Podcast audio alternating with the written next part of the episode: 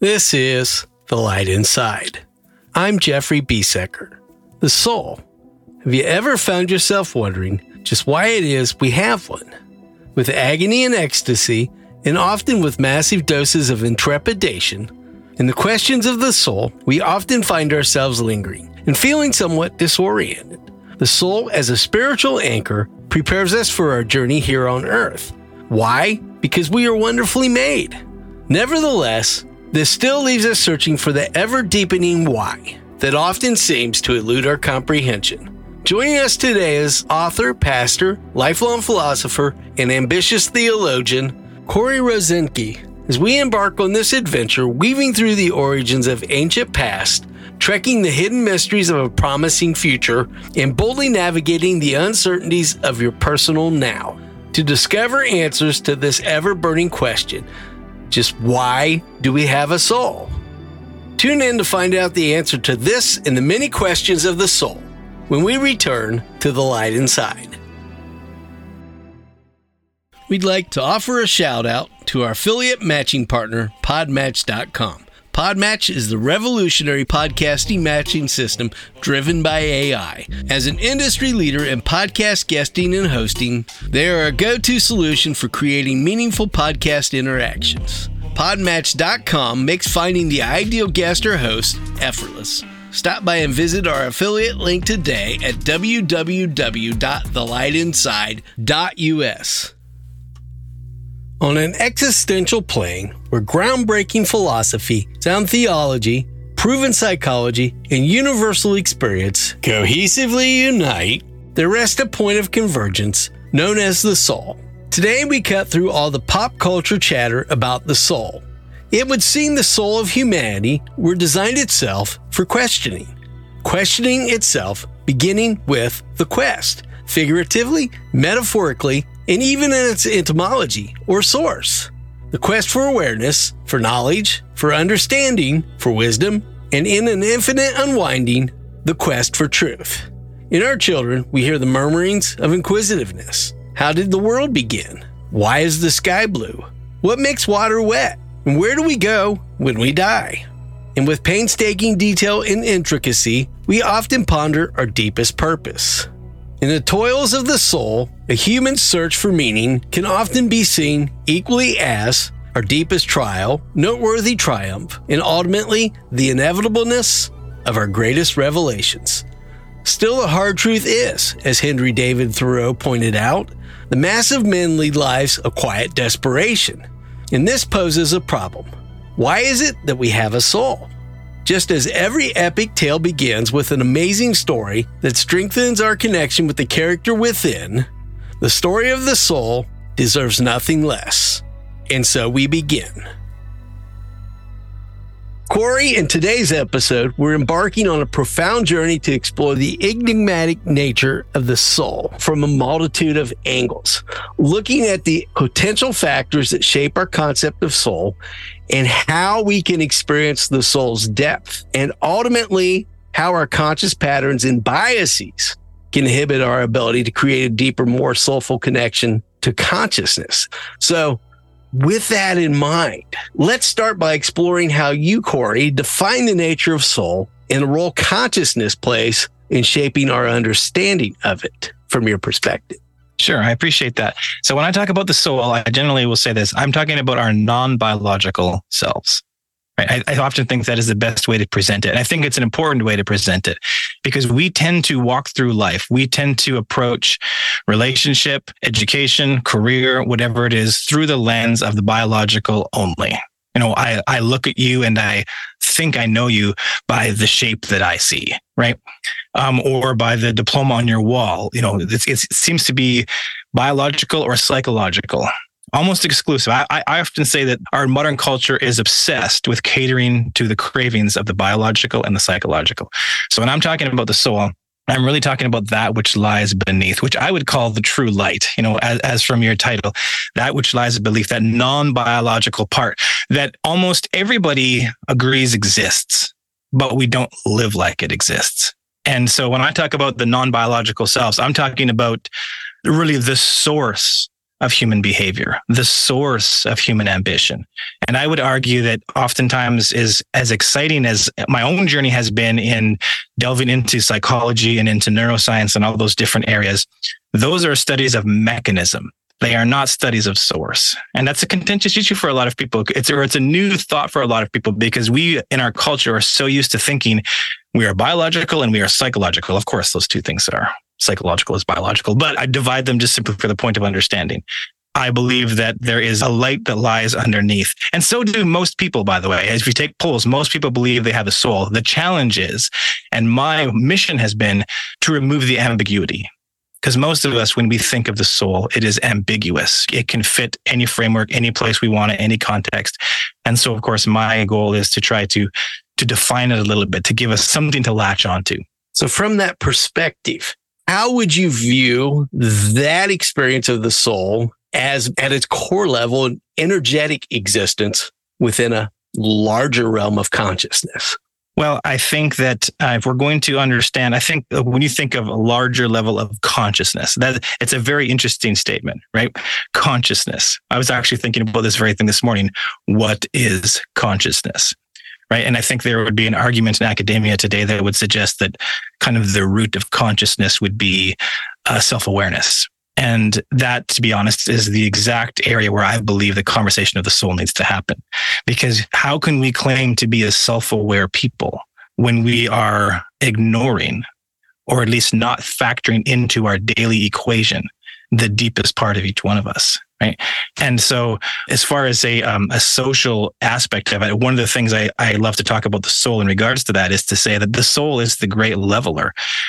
When I'm looking at you biologically, when you look at me biologically, we see differences um, we perhaps have biases to our pasts and whatever. We think of racism or sexism um, or all these things that have kind of grown or evolved out of looking at each other biologically, right? But when we look at each other as souls, we suddenly find ourselves in fluid unity right? And there is no visual thing for us to divide or to disagree upon, right? And so, from a, a social conscious point of view, um, I believe that when we start to look at ourselves more holistically, when I start to look at you more holistically as well, there is a natural synergy and energy, a natural connection that you and I suddenly meld together on. And I think that's an important um, movement our culture needs to move towards is seeing ourselves in that more holistic manner from that perspective, we often only frame our point of reference from this physical realm of being. What happens when we do meet that energetic shift? And I say energetic shift where we leave there again, this biological realm and that energy continues forward. I'd love to hear your perspective on that transitory nature of the soul and how it continues forward energetically beyond that keep that very open and hopefully sure. become ambiguous in its nature just by asking. right. It's it's kind of broad for sure. But but I think that when if we're going to talk about that, we need to talk about what the soul is. I mean, if we're going to talk about interaction and unity and melding, sure. you know, what is the soul? What is it looking for? It, it needs to be somewhat defined, right? If if we're going to if we're going to find that connection. And so I often, when I talk about the soul, I talk about the five cravings of the soul. And and when I, when I talk about the five cravings of the soul, really I'm talking about the five core motivators of all human activity and all human ambition. You know, I, I would pose to your audience and to yourself that there are five core cravings that are deeper than psychology, right? And the reason I call them deeper than psychology is because they go beyond biology. And these five cravings have propelled every human in history to make every decision we've ever done throughout all of time, every gender, every generation, right? And when you when, I say those sentences, it sounds big, but it also sounds very unifying, right? We're we're all looking for the same thing.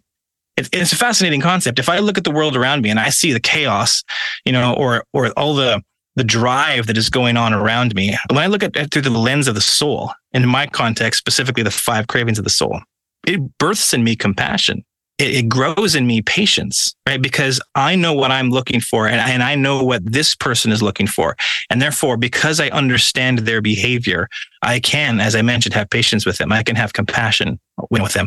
I can want to come al- alongside them and help them move to the place they're trying to go. Whereas if I if I'm just looking at you through a biological lens, I have no idea who you are. I don't know what your background is. I don't know if you come from abuse or if you come from from a loving family. I don't know if you've experienced poverty or if you were born with a silver spoon in your mouth. You know, all, and there's all these things that kind of there's a barrier between us that probably even in this conversation we're going to try to feel out a little bit who you know who who is this person? Do they come from a religious background right? Or an atheistic background or or what is it? Um, but when we kind of look at each other through the lens of the soul there is a simplicity and there is a unity that emerges. Um, i'm not sure if that answers your question or, or in, in any way or not but i think first off for me if we're talking about the soul my goal is to remove the ambiguity and so for me, I pose the soul has five cravings, five ambitions through which we can understand it. I'll just drop them really quick now. of course, awesome. I've written a whole book, Let's a book to explain right them, but, but they're the source of discussion. The reason you and I are here today, the reason certain people are running for president of the United States and certain people aren't, the reason some people are working on their third doctorate and other people quit school in grade 10 is all the same. it's just been channeled and diverted into different places. We're looking for security identity, independence, significance, and innocence. Those are the five cravings that are, I, I pose beyond psychology. They're beneath psychology. They are the source. When we look at psychology or neuroscience or something where I really geeked out on for a long time, we're looking at dominoes falling, a process happening. But what we always have to do is say, what pushed that domino over? What started it all? Right. And I pose it was the craving of the soul it was security, identity, independence, significance, or innocence that started that domino falling in a specific direction. And when we understand the soul in that way, when I understand you, Jeffrey, are a soul, more than biology, you are non biological, the core of who you are, the light inside you. And what you are ultimately looking for is security, identity, independence, significance, and innocence. And you've probably been looking for them in different places than I have. And yet we are both looking for the same thing. And when I can see my friends in Africa looking for the same thing and my friends in Europe looking for the same thing, Canada, Mexico, United States, right? There is this great unity that comes forward, that comes together when we start to see each other in this lens. And which is why I'm so passionate about talking about this, this very, very topic. I believe first off that they are the key to happiness and peace, but they are also the key to unity. When we look at soul from that aspect, to me, that does bridge that gap, that reunifies that concept of the biology and psychology with the more spiritual and energetic realms by looking at the five factor model of personality, essentially seeking those same five core things, considering the five factors of agreeableness, conscientiousness, extroversion, neuroticism, and openness to experience we're typically modeled to look at the idea of neuroticism from a very filtered, implicitly biased lens, picking and choosing often the more negative, adverse, or unhealthy, quote unquote, yeah. aspects of that rather than focusing on a more holistic view. So I'm going to simply throw that in today and kind yeah, well, of flex because I'm hoping to bridge that gap in ambiguity because sometimes that ambiguity arises from that sense of duality or separateness where we see an either or approach. Right. And when you realize that most definitely our pursuit, our life choices, our environmental factors have caused us to pursue in different places but it is the same five things we are pursuing. There's one person who, let's say that there's, I'm going to make up names here, John and Jill, right? John grew up in an abusive home and John found security through invisibility. He didn't enter the room. He hid. He became that loner, right? But that is the place that he found his security. And so he grows up in life and he's the kind of person in, in the, in the staff meeting who never takes the lead, never wants to be the guy. I have the idea. He finds his security in that background role, right? And that comes from his trauma from childhood. Then you got Jill. Jill's the exact opposite. She too experienced trauma in her childhood, right? But for her, she has to take control in order for her to feel safe, she has to be in control. And so she's that person in that staff meeting who has to be seen, who has to be heard, who has to stand up, who has to lead everything. Some people love her, some people hate her because she's always there. You know, both John and Jill, or if those were the names I used originally, are seeking security, but they're looking for it in different places. Right. And I often will say this if you meet someone and they offer you security, identity, independence, significance, and innocence, you will want to engage with that person if you meet someone and you find that there is something about them that is threatening your security, identity, independence, significance, or innocence, you will flee. You will avoid that person. And those, I said, those five core cravings, those root cravings within us, right? They're the reason why some people are absolutely desperate to get married. They're hoping that in connection with someone, right, or in relationship with someone, they're going to find security. They're going to find identity. They don't want to threaten their independence, though. but they're going to find significance in that relationship. It's going to be a place where they feel good about themselves. They are innocent. And it's the same reason why certain people get divorced. They went into a relationship and they realized, I'm not finding security. I'm not finding identity or independence or significance or innocence. And so they leave it. When you look at all of human activity, I pose we can boil it down to these five cravings of the soul. And that simplicity brings understanding and compassion which gives us the opportunity for unparalleled unity. Without straying too far down that path, because each of those aspects can be dissected from a number of perspectives, can also be interjected with a lot of different causal patterns behind them. Staying on focus with traveling with that notion of the soul, I'm in step and in agreement with you on this. Mm. Let's look at the role implicit bias plays in creating a distorted or subjective perspective regarding the nature of soul? And how might this limit our ability to access more expanded dimensions of conscious being? You know, we're not here just kind of as a diversionary tactic mm-hmm. from our soul journey, our mm-hmm. overall continued existence. We often view that, as you mentioned, through that lens of this is only a certain stage, or sometimes we look at it as the only stage. It's straying off course itself. So mm-hmm. how might this limit our ability to access more expanded dimensions of conscious being via right. the soul? So we are three part beings, I would post to you body, mind, and soul. I would also post to you this that means we are two parts mortal, one part immortal. And we are a collaboration of these three parts, right? And when the immortal kind of is connected with the mortal, it can sometimes become messy. right? And, and and so but but the part that i try to keep telling people is the soul is not something that activates after we die which is tend again we, we tend to wander through life thinking biological psychological biological psychological and my soul will somehow activate at the point of death right? I would pose the opposite of that right? Your soul is bold and insistent. It is alive with desire it sends directives to the mind. The mind sends directives to the body. And so when we're looking at neuroscience, when we're looking at psychology, we're looking at a filter process right? The soul says, Corey, you are craving significance, right? It sends that message to the brain. That brain, through its different life experiences, its choices, its environments, right, releases chemicals that caused me to kind of move into a specific direction. And so as far as that limiting our, our, our threefold being kind of limiting our ability for greater consciousness, I would say that that is, that is the reason why we have these two weaker elements that are in a stage of decay, right? That have been, you know, abused or misused or placed on the shelf. And I think that to a certain degree, I don't want to say the soul is trapped within us, but it is definitely connected to this, this decaying part of me, this flesh. And ultimately, I believe that it is the flesh and our, our psychological limits, our, our biological limits that are impeding our soul, which will one day finally be released you know, from connection with his biological and our non-biological selves will find that relief. With that in mind, we're looking again at that idea of unification. Very often, as you mentioned, we get in those various states of conflict, decay, disharmony, mm-hmm. disconnection, ultimately resistance of those energetic sources.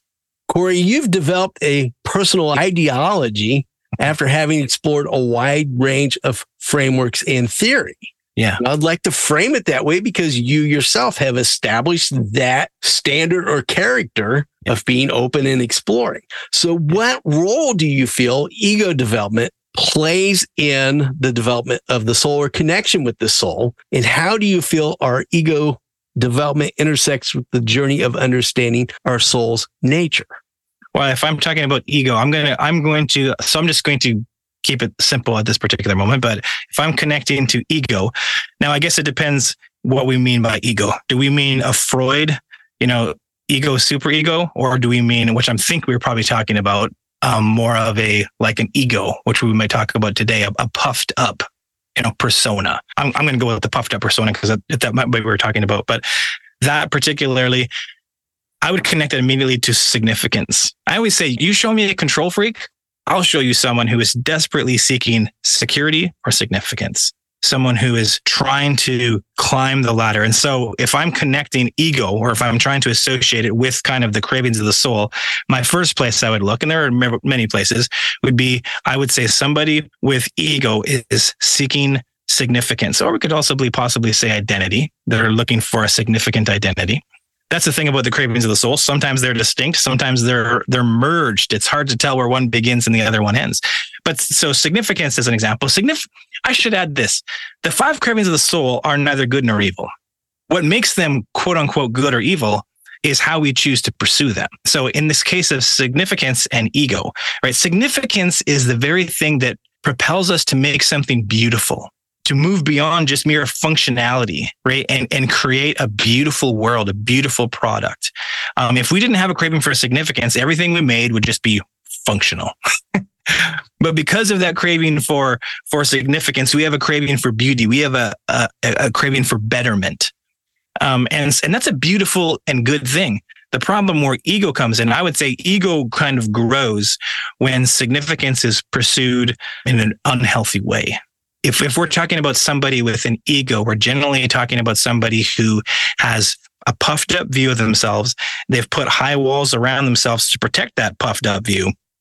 Right. And they generally will minimize or subjugate or somehow suppress others for the purpose of keeping themselves elevated. Right. They're oftentimes the, the, the unhealthy pursuit of significance is somebody who is wanting to sense that they are special in some way, but rather than beautifully working towards that through hard work and dedication, pursue the easier route of just, I'm just going to subjugate you, Jeffrey.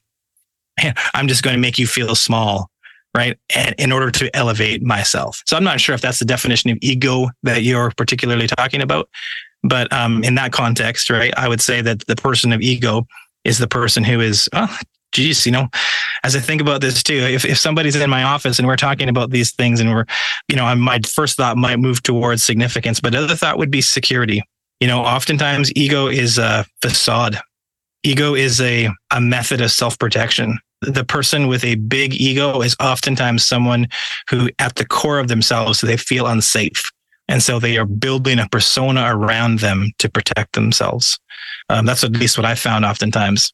So again, I don't know if that answers your question, but that's how I bring those two things together. That's kind of that traditional, dare I say, traditional Freudian hundred year old mm-hmm. perspective yeah. of ego and kind of a binary. Let's mm-hmm. pick out all of the grab bags of negative and maybe subjectively limiting aspects and functions of ego and ego development. You know, we look at progression now and we shift towards theories by Jan Loevinger and Susan Cook Grudem that look at the more expanded evolutionary soul engaged perhaps evolution of ego, where it's simply a lens or filter working for our entire good. So often in life, things can and do often go awry. You know, we have various influences and factors from that elevated, more evolved notion of ego development we work from that same framework where there are those aspects that are more protective. They are filtering. They are more emotionally driven to protect, to serve, and sometimes even inflate, puff up and dominate. From that healthy, balanced perspective of ego, we also see where that same ego wakes us up each day, motivates us toward our benefit to maintain our health, our well-being, our sustenance, mm-hmm creates goals, we have to have that value filter in place to say this is meaningful. There is a value added protective mechanism that says I'm working for my soul's higher good. I'm elevating toward that higher consciousness. I am serving my present best concept of self within this moment and towards a future moment while also looking with a healthy perspective at my past experience hmm. or past concept of hmm. self. So I know that might be a little different direction. How do you feel that meshes and interacts with your current perspective? I love this conversation and I love, I love hearing from you. Your, I can hear your background, so to speak, and yeah. things that are your passion coming out. What I also notice, right, is, is interesting is for as, as an example, you're using the word ego in a different way. Like when we're talking about the ego, it's interesting. We're we're both using the same language, right? there is a there is a different definition attached to those things, right?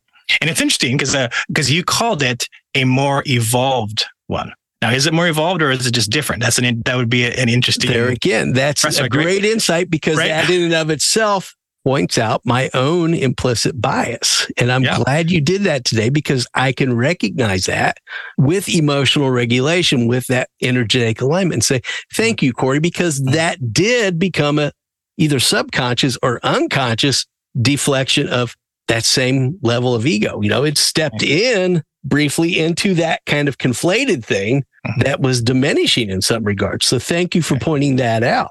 Well, it's an interesting concept too, because C.S. Lewis said something that was really interesting. C.S. Lewis talked about the word gentleman. See, yes. it, we live in a world today that's very interesting because we have begun redefining words. I don't know that that's always wrong, but it definitely takes a while before at some point we got to get on the same page with what a word means, right? Yeah. but, but C.S. C.S. Lewis said this. C.S. Lewis said, talked about the word gentleman. He said, there was a time when the word gentleman simply meant a man of property. That was the original term a man of property. Hmm. Um, he said, and then someone came along and said, but isn't it better to be a good person? You know, to, to be a nice person, you know, wouldn't that be better than being a man of property? And so the word gentleman has evolved to what it is today. Oh, you're such a gentleman. Generally, like I'm going to say that if you held the door open for me, right? Or you pulled the seat out before I sat, you're such a gentleman, right? The meaning changed. And, and C.S. Lewis talks about the frustration and even the futility of that. He said there was a word, there was already a phrase for that. Jeffrey's a nice guy.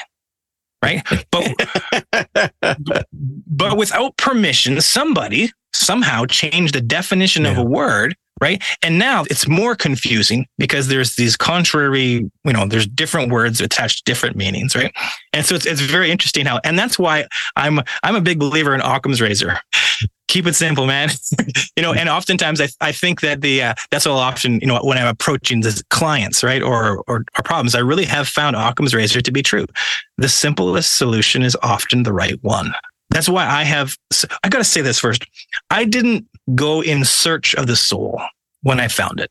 I didn't go, I didn't go in search of cravings when I found it. I started off as a child growing up in poverty, asking the question, why?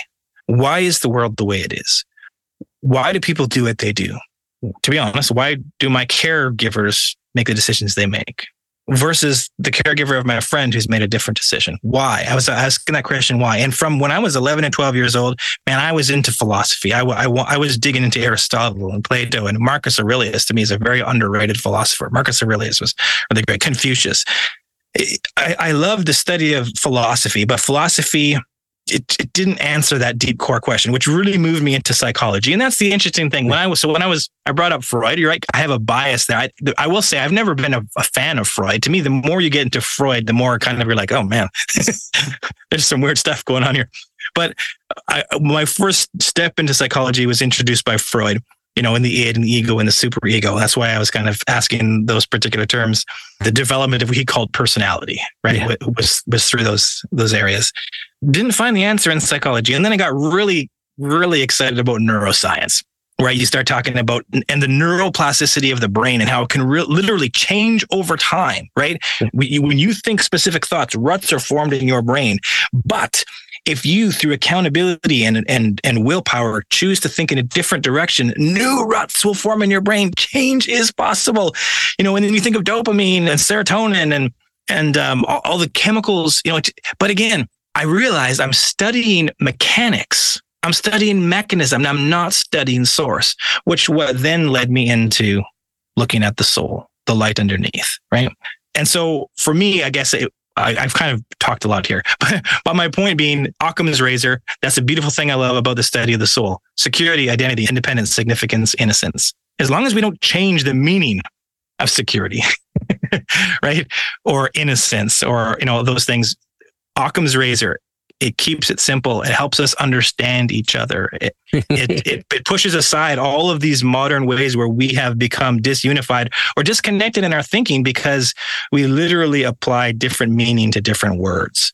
Yeah, we can look at that from the perspective of going back to one unified source. Again, that soul source, that light source, mm-hmm. which is what we've kind of adopted and adapted as our collective, largely held belief of that source to that basic principle. Again, when you look at the nature of nature itself, that's kind of a, yeah. an oxymoron to say the nature of nature itself. But nevertheless, we look at the core foundations of nature typically revolve around basic patterns of three, five, and seven that just simply replicate sacred geometry in quotes, you know, as a cultural reference point now, simply replicating the same patterns of energy in, dare I say, integratively more complex ways. It's just larger and larger doses of the same core foundational simplicity.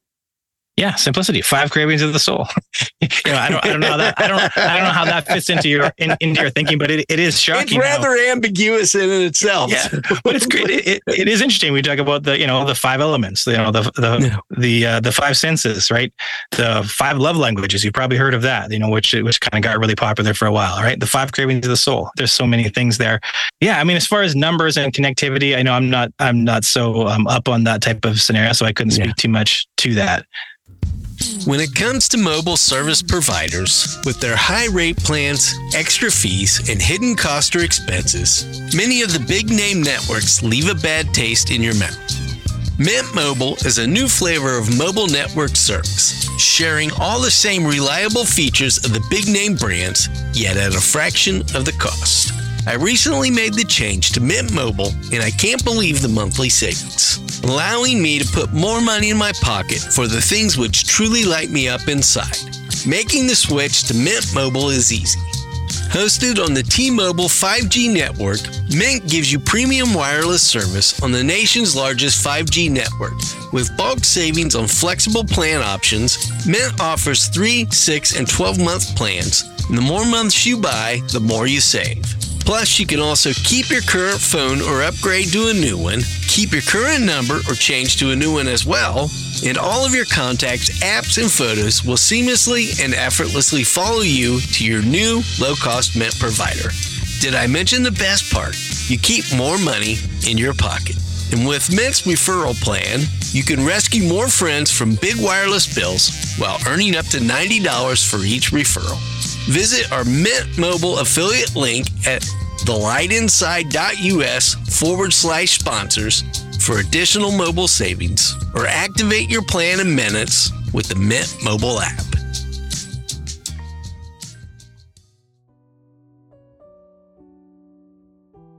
The soul wants what the soul wants. An often repeated frame of reference that can leave us endlessly questioning the bewildering nature of soul in our purpose for being here in this material realm of our current existence. The meaning of soul can be perplexing and evasive, and often shrouded in mystery, leaving us with a profound sense of wonder and curiosity. Where do we fit in when discerning our place within the greater cosmic order? The soul is a concept that transcends physical boundaries, and defining it can be difficult.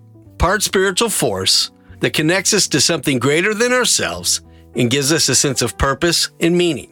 It's a source of strength and resilience, helping us to find our place in the greater universal order. But how? And even more essentially, why? Corey, from the aspect of our being, how do you feel we discover this greater why when feeding our soul and creating deeper spiritual meaning? Well, I think it comes down to um, if we're going to ask, what is my purpose? You really it's it's like if you're going to ask what is the purpose of a hammer, you you want to ask why it was designed to start with.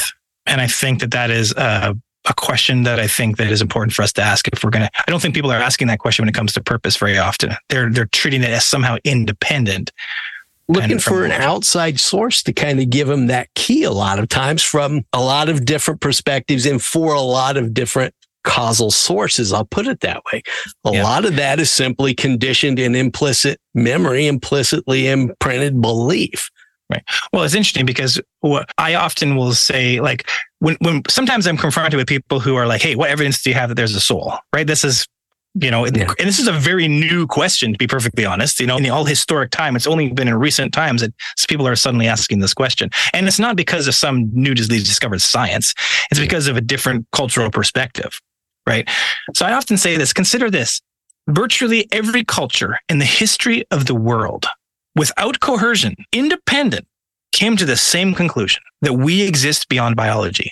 It doesn't matter if they built their houses out of buffalo hide or snow or sticks or rock, you know, whether they were hunter gatherers or farmers, they all came to the same conclusion that we exist beyond biology and religion I believe, began. The reason there's so many religions of the world, it was people trying to explain, trying to give a framework, a description for what they already knew about their non-biological selves. If we exist non-biologically, we have to admit there's something out there we don't understand. There's something big. And so all these religions began as cultures tried to explain what they knew about themselves.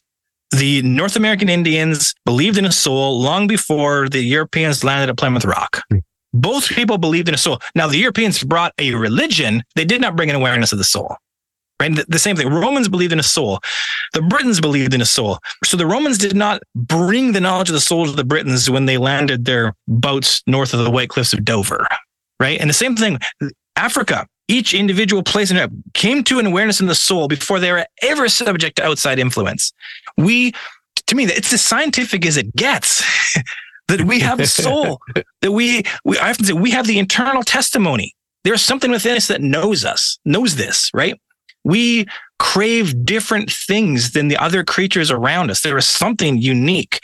And then, of course, you have this, what I call, like I said, the evidence of, of uncoerced conclusion, unanimous and uncoerced conclusion. A whole, the whole globe essentially coming to the same conclusion, right? That we exist beyond biology. So if we're going to attach it to purpose, right? We have to ask why, which of course is the fundamental human question that we first began as very little children. You know, I remember my kids when they were little. Why? Why? Why? Why? Just relentless pursuit. You know, and may, maybe we ask it less as we get older. That's an interesting question, one to look at in and of itself. You know, let's mm-hmm. earmark that. I'm going to earmark that. Yeah. Why well, we that resort to why as our first line of inquiry? I'm going to earmark that for future exploration. Yeah. Well, I would say we, we ask it in an ask it in an attempt to make sense of and feel safe in the world around us. Yeah. Right. That that is there's this desire to ask why. And the older we get, we perhaps ask it less, but the questions become more urgent. You know, there's definitely there's a more there's a higher urgency to the question of why. And so if we're looking for purpose, I believe I'll, I'll share with you what I believe on two different levels. First off, if someone is looking for purpose, you're going to have to um, fulfill the the um, purpose of your creation. Right. If the five core cravings of your soul are security, identity, independence, and significance and innocence, I believe that from a simply spiritual sense, our purpose is to experience security, identity, independence, significance, and innocence. And on another level, it's for me to help you discover security, identity, independence, significance, and innocence. From a spiritual level, I, I, I written a book called The Magnetic Heart of God, Understanding the Five Cravings of Your Soul. And I approached this book on many levels, the, the psychological, the theological, um, the, philo- the philosophical. But I, I oppose that these five cravings were placed in us by our creator on purpose, for the purpose of drawing us back to him in whom we find life and fullness and peace. Um, and so, as far as finding purpose goes, I believe that once again, purpose is deeply connected to our core craving, our core design. And I can tell you what, if you, you will not find purpose outside of those five cravings. I can't think of a way you would. You know, I think you hit that nail in the head, so to speak, when we're looking at the purpose of a hammer hitting the nail on the head mm-hmm. meeting our target at that notion of the heart. Harmonic resonance being thought as the energetic state of alignment in that resonance. You know, we're meeting those same needs, same desires, same demands, same core ideological assets of our existence through that alignment, through those tools of awareness and through that ability to align those various states. We are here, whatever here is, in our constructive belief of a physical embodiment. When we do start to dissect that physical embodiment down to those core five elements, mm-hmm. we look at harmonic resonance of the heart, heart rate variable and heart resonance being an aligned frequency. We look at somatic embodiment, the overall shell of that moving in an energetic harmony that's aligned. We look at the alignment within psychology and we dissect that in an infinitely numerable amount of ways. And I'll say it that way, but ultimately looking for that resonance, that energetic alignment that meets ultimately the alignment of the soul. Mm-hmm. Well, it's interesting you use the word heart there too, because when the word generally when we use the word heart, unless we're specifically talking about the biological sense, yeah. your heart, which again, though, though, the origins of that statement go back to a non-biological statement. Yeah. Most of the times when we talk about the human heart, we're talking about the soul. We're talking about our non-biological selves, right? Where the Olympics is going to come up next year and we're going to hear all this phrasing, right, about the triumph of the human spirit, right? you know, or we're going to the the the heart of man that has, you know, this man or this woman that has, you know, driven them forward to to succeed and achieve. T- we're talking about our non biological selves, right? And the word heart became a physical term because it, it was originally to describe, like, if you look back you know, into ancient Greek, ancient yeah. Hebrew, or whatever. It, it, the word heart means the core of who you are the hmm. center of your being, the light inside. Yeah. Which is which is right on the parallel with what it talks about with the soul. And so we have two hearts to a certain degree. Our biological heart, boom, boom, boom, boom, boom, boom, right? And then that core heart, you know, that lies beneath, which is the original term. The physical heart was named after the non-biological heart, right? It became used as as the center of our biological selves, right? Um, so you're I mean, you're right. There is that connectivity between all of these phrases, all of these wordings.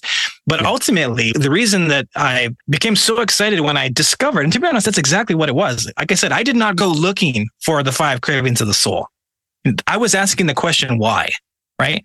And I kept asking the question why through through philosophy, through psychology, through neuroscience, and then realizing it is something that lies beneath. Right. And um, and I think that it's important that if, if people are going to find peace and happiness, they need to have some mechanism, some structure which they can sweep away all the verbiage, all the noise, all the bias, all of the different unending phrases and books and definitions and bring it to a simple point. And, and so I would tell people this, if you're looking for peace, if you're looking for happiness, they are not ambiguous. They are clearly defined. Security, identity, independence, significance, innocence. That is where peace resides. That is where happiness resides. And here's the tricky part. This, and this is why this is again, this is I'm just letting you know my progression. peace, as an example, let's just choose peace. Peace requires that all five core humanities, this was sometimes what I call them, the cravings of the soul or the five core humanities, are satisfied simultaneously.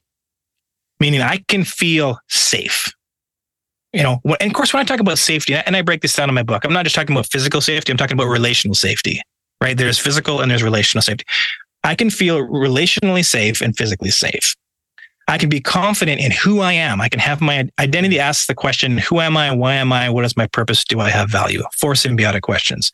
I can have those two things. But if I feel like someone is, if someone is making me feel guilty, if I don't feel innocent, I do not have peace. Or I can feel innocent, right? I can feel like I'm a righteous, good person. I can feel that I'm special. I can, and I can know who I am. If I'm unsafe, if I feel like someone's about to break in my home, I don't have peace.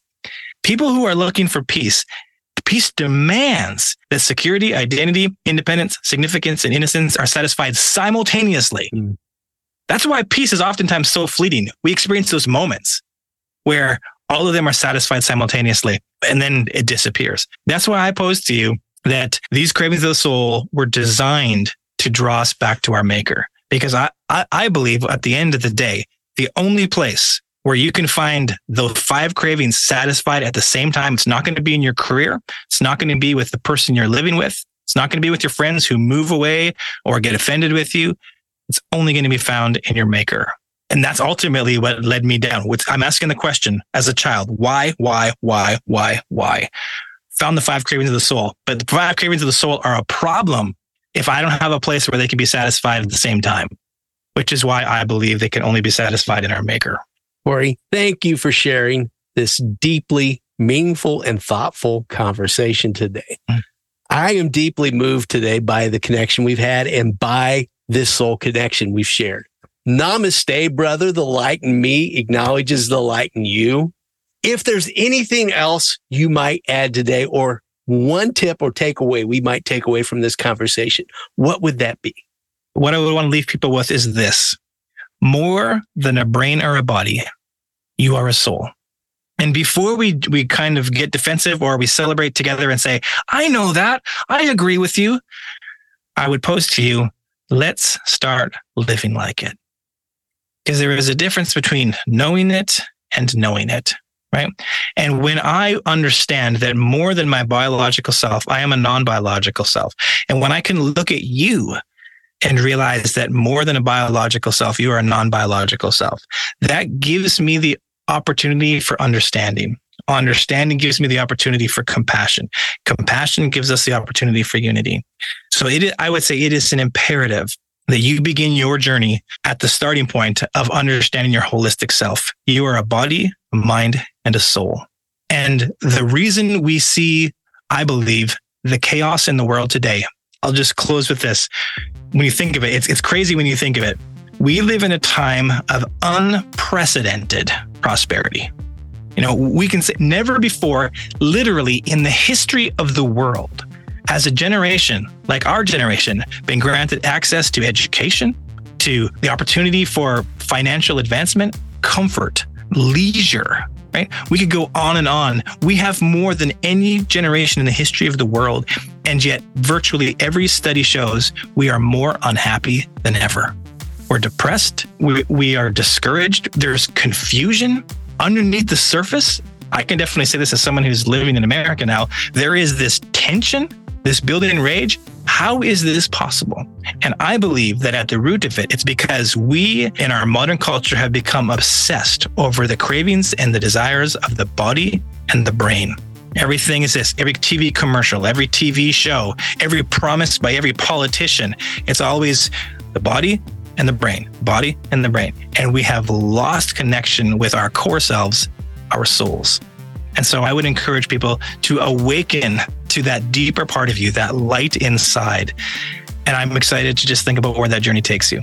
Thank you again, my friend, for reconnecting us with that very spiritual message of simply reconnecting with our soul. I'm grateful to see through your perspective, and I appreciate your inspiring energy, my friend. Thank you. Thank you. This truly has been great. I just want to say this. I really appreciate your. Um, it is clear to me in having a conversation with you that you have perspectives. You are passionate about those perspectives. That you have spent a life collecting and uh, multiple perspectives and honing them. And so your conversations and your questions are definitely, I hear them coming from a deep well, but you also give space and room for new thought. And I just really appreciate that about you. Thank you from my heart to yours. That is truly meaningful and humbling to me to know that I'm hitting my mark in my soul's journey.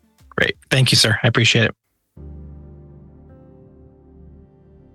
We are divine but imperfect beings who exist in two worlds material and spiritual. What seems a journey of a thousand miles, when put into perspective, is only that brief journey inside. Ever aware of our deepest eternities, the mind, it knows questions, where the soul deeply understands answers. If life is a journey, then let us share both our peace and our pains. For every embodied being, there passes through it a soul. If you found this show meaningful, please share it with a friend or loved one. We value your insights and feedback, for they guide us in serving you better. Drop us a note by leaving us a voice message at www.thelightinside.us clicking on the microphone icon in the bottom corner of your screen. And as always, we're grateful for you, our valued listening community. This has been The Light Inside. I'm Jeffrey Besecker.